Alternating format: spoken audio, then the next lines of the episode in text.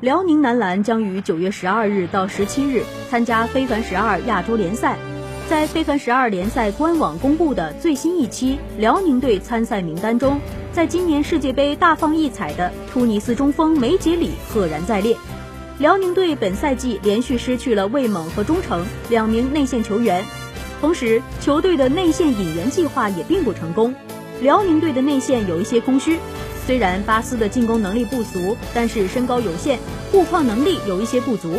梅杰里身高达到两米一八，防守能力很强，且有一定的外线投射能力，可以为球队拉开空间。目前辽宁队官方并没有发表声明，梅杰里最终能否代表辽宁队出战新赛季 C B A， 估计要看他在非凡十二联赛中的表现来定。